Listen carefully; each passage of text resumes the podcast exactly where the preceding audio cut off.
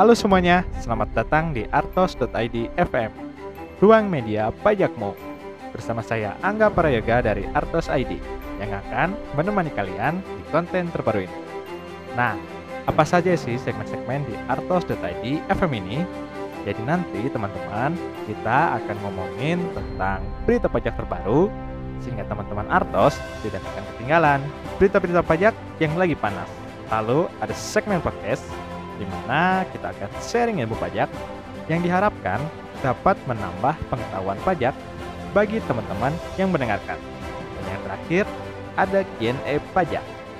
Jadi teman-teman bisa ikut bertanya apapun terkait pajak tentunya dengan mengajukan pertanyaan di mention Twitter @arthos_idfm atau di nomor WhatsApp arthos.id 081292984203. Mari teman-teman, kita langsung saja masuk dalam program berita.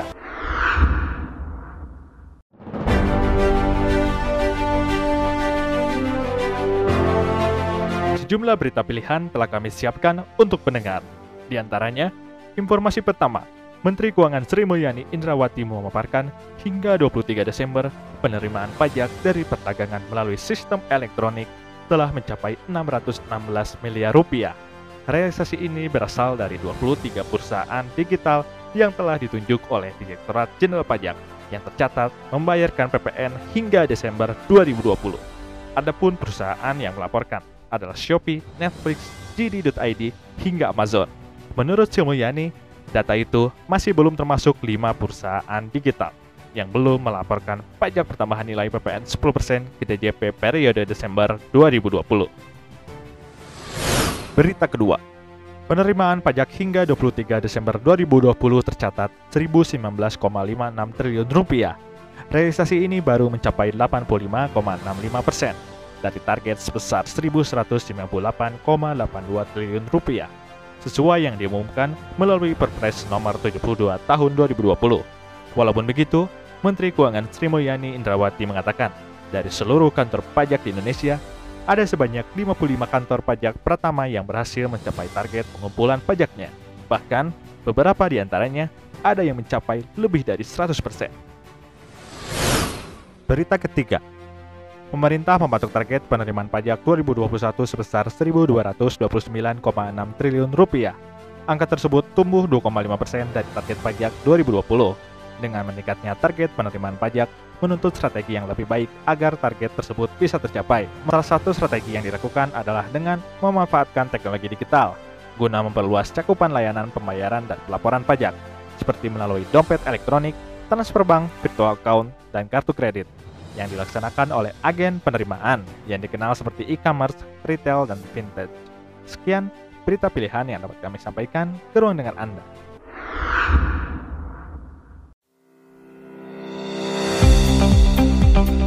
Sebagai warga negara Indonesia, termasuk juga teman-teman Arthos pastinya, tentu sudah mengenal apa itu NPWP. Nah, bagi teman-teman yang belum tahu, NPWP adalah singkatan dari nomor pokok wajib pajak, di mana merupakan nomor yang diberikan kepada wajib pajak sebagai tanda pengenal diri dalam melaksanakan hak dan kewajiban perpajakan. Jadi teman-teman Arthos, ya bisa dibilang NPWP sebagai identitas seseorang di dunia perpajakan. Nah, NPWP ini mau tidak mau harus dimiliki oleh setiap warga negara Indonesia, karena ya membayar pajak adalah sebuah kewajiban seseorang dalam mendukung pembangunan negara Republik Indonesia, yang tentunya diatur dalam peraturan hukum yang berlaku. Nah, dalam podcast episode ini kita akan membahas mengenai, ya masih NPWP, sekitaran NPWP lah, tetapi mempunyai sebutan lain NPWP tersebut, yaitu NPWP cabang. Ini menarik teman-teman, karena masih banyak yang belum tahu kalau seseorang bisa loh memiliki lebih dari satu NPWP. Walaupun dalam ketentuan ya teman-teman, diatur bahwa atau dijelaskan bahwa setiap wajib pajak hanya diberikan satu NPWP. Tapi teman-teman, pada kondisi tertentu, wajib pajak bisa memiliki lebih dari satu NPWP. Kok bisa ya? Nah, di podcast ini kita akan coba membahas NPWP cabang tersebut. Jadi gini teman-teman, kan sesuai dalam peraturan perpajakan disebutkan kalau seseorang yang sudah memenuhi dua syarat, yaitu satu, persyaratan subjektif di mana orang pribadi siapapun itu yang bertempat tinggal di Indonesia, dan syarat kedua yaitu persyaratan objektif, yaitu orang pribadi yang memiliki penghasilan. Nah, sudah memenuhi dua syarat tersebut, maka seseorang wajib mendaftarkan diri ke KPP yang wilayah kerjanya meliputi tempat tinggal atau sesuai domisili dari seorang tersebut. Untuk apa? Ya untuk mendapatkan NPWP. Nah, ketentuan peraturan ini saya yakin teman-teman Arthos kebanyakan sudah pada tahu dan juga sudah pada banyak yang lakuin. Nah, NPWP yang teman-teman miliki sekarang itu punya sebutan nama lain teman-teman, yaitu NPWP Pusat. Nah, apa sih ciri-ciri NPWP Pusat? Bisa dilihat sendiri kok sama teman-teman. Jadi coba keluarin NPWP-nya, terus perhatiin. Nah, ketika lihat NPWP tersebut, jika memiliki bentuk 3 digit nomor terakhir berupa 000, udah dipastiin kalau NPWP tersebut yaitu NPWP Pusat. Nah, kalau tadi ngebahas NPWP Pusat, berarti ada sebutan lain dong, NPWP cabang. Nah, betul teman-teman. Jadi, ada NPWP cabang. Nah, siapa tuh yang memiliki NPWP cabang? Nah, yaitu ditujukan bagi wajib pajak orang pribadi pengusaha tertentu atau singkatannya OPPT. Jadi gini teman-teman, siapa sih OPPT itu? Yaitu seseorang yang memiliki kegiatan usahanya berada di kantor pajak yang wilayah kerja kantor pajak tersebut berbeda dengan kantor pajak yang wilayah kerjanya berada di tempat tinggal seseorang. Nah, biar lebih jelasnya kita pakai contoh nyata. Jadi gini, saya punya rumah di Margahayu. Jadi kantor pajaknya KPP Cicadas. Terus saya punya usaha di alamat Jalan Buah Batu yang kantor pajaknya KPP Karees. Maka saya wajib mendaftarkan diri lagi untuk kegiatan usaha saya tersebut di kantor pajak KPP Karees yang beralamat di Buah Batu untuk memperoleh NPWP cabang gitu teman-teman. Nah, sekarang pertanyaannya, ciri-ciri NPWP cabang. Apakah ada perbedaannya dengan NPWP pusat?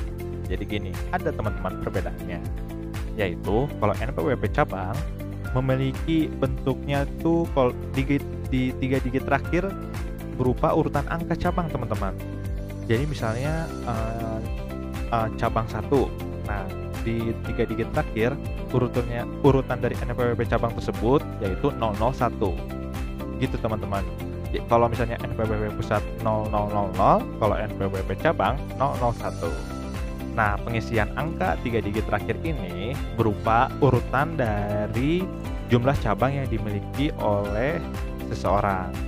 Kalau 12 digit awal NPWP cabang itu sama dengan 12 digit awal di NPWP pusat. Jadi yang membedakannya itu cuma 3 digit terakhir. Nah, tadi kan kita sudah membahas detail NPWP cabang. Sekarang kan pasti banyak yang bertanya, buat apa sih NPWP cabang itu? Nah, jadi gini teman-teman, fungsi NPWP cabang berguna untuk wajib pajak cabang dalam hal pemotongan dan pemungutan pajak dari penghasilan yang diberikan oleh cabang ke pihak penerima penghasilan. Jadi nggak perlu pakai NPWP pusat lagi. Lalu pemungutan PPN dan PPNBM atas transaksi penjualan cabang. Jadi udah bisa ngeluarin faktur pajak sendiri dengan NPWP cabang. Dan yang terakhir, ada pembayaran PPB. Jadi, kalau di lapangan tuh ya, kalau mau bayar PPB, itu nggak bisa pakai NPWP pusat. Jadi, harus pakai NPWP cabang sesuai domisilinya. Jadi, nggak ribet lagi minjem NPWP pusat ya, teman-teman. Sehingga, sudah jelas ya, kalau seseorang bisa memiliki NPWP lebih dari satu. Jika seseorang tersebut memiliki kegiatan usahanya di berbagai tempat. Oke, mungkin kita akhiri podcast episode perdana ini. Sampai jumpa di kesempatan berikutnya. Tetap nantikan podcast lainnya di Arthos.id.fm yang akan membahas mengenai info pajak lainnya. Terima kasih.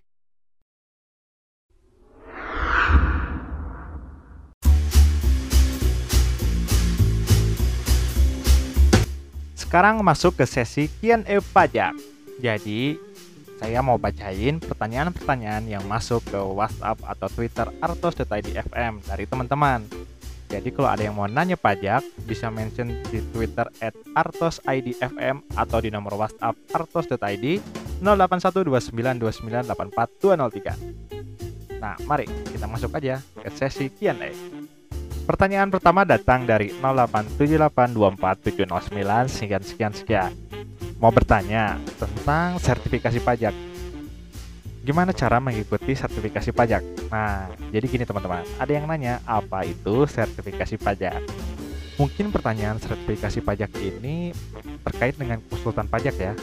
Nah, jadi kalau teman-teman mau jadi konsultan pajak, salah satu syarat sesuai PMK nomor 111 tahun 2014 yaitu memiliki sertifikat konsultan pajak.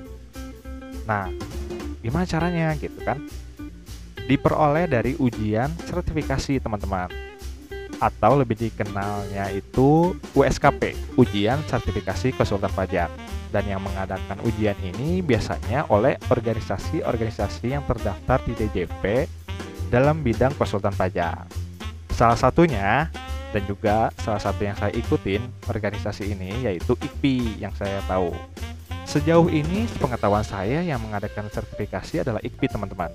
Jadi teman-teman yang mau ikut sertifikasi pajak, ikuti informasinya di halaman media sosial ICPI atau di website icpi.or.id.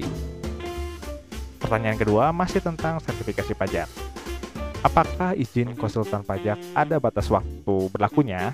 Nah, untuk jangka waktu masa berlaku kartu izin praktik konsultan pajak, ada masa berlakunya teman-teman. Jadi sesuai PMK 111 tahun 2014, yaitu jangka waktunya 2 tahun terhitung sejak tanggal penerbitan izin praktik dari DJP. Jadi teman-teman yang udah memiliki izin praktik, kalau udah 2 tahun harus dilakukan perpanjangan ke DJP. Udah jelas ya teman-teman? Dan pertanyaan terakhir, keuntungan apa aja kalau ambil sertifikasi pajak? Nah, baik bagi pekerja maupun pebisnis. Jadi gini teman-teman, sertifikasi pajak itu nggak melulu harus buka usaha praktik sendiri. Jadi bagi teman-teman yang bekerja di suatu perusahaan, boleh kok bisa mendapatkan izin praktik konsultan pajak. Nah, ini saya jabarkan keuntungannya ya. Ini menurut pengalaman pribadi saya. Jadi kalau ada yang berbeda ya mohon maaf. Nah, menurut saya sih keuntungannya kalau kita menjadi konsultan pajak, mendapatkan pilihan peluang karir alternatif teman-teman. Jadi misalnya ya bisa buka usaha sendiri di bidang pemberian jasa pajak, bisa kan? Kalau misalnya teman-teman emang pengen jadi entrepreneur di dunia perpajakan.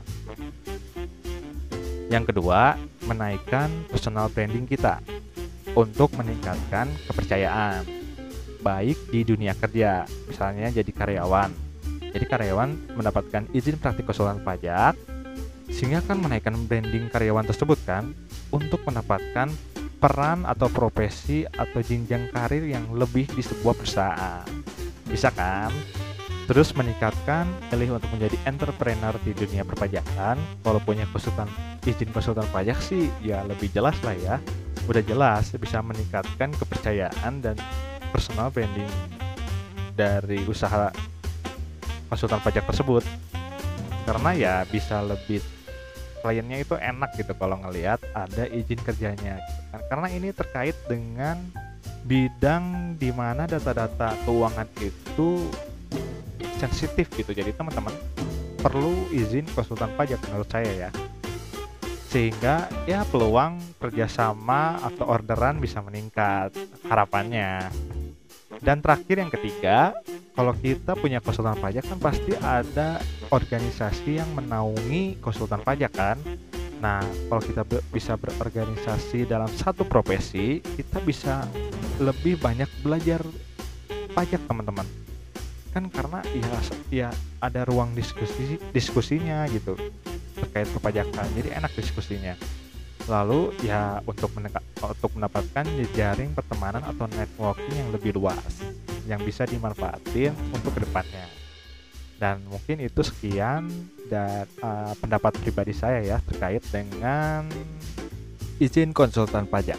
Jadi sekian sesi Q&A pajak untuk episode Arthos.id.fm ini. Nah, jadi teman-teman kalau misalnya ada pertanyaan yang ingin dijawab oleh saya, boleh WhatsApp arthos.id 0812929842003 atau mention Twitter di @arthos.id.fm. Jadi nanti akan saya bacakan di sesi Q&A episode berikutnya. Jadi sekian arthos.id.fm episode ini, tetap nantikan arthos.id.fm episode selanjutnya di media podcast kesayangan kamu. Terima kasih, saya Angga Prayoga.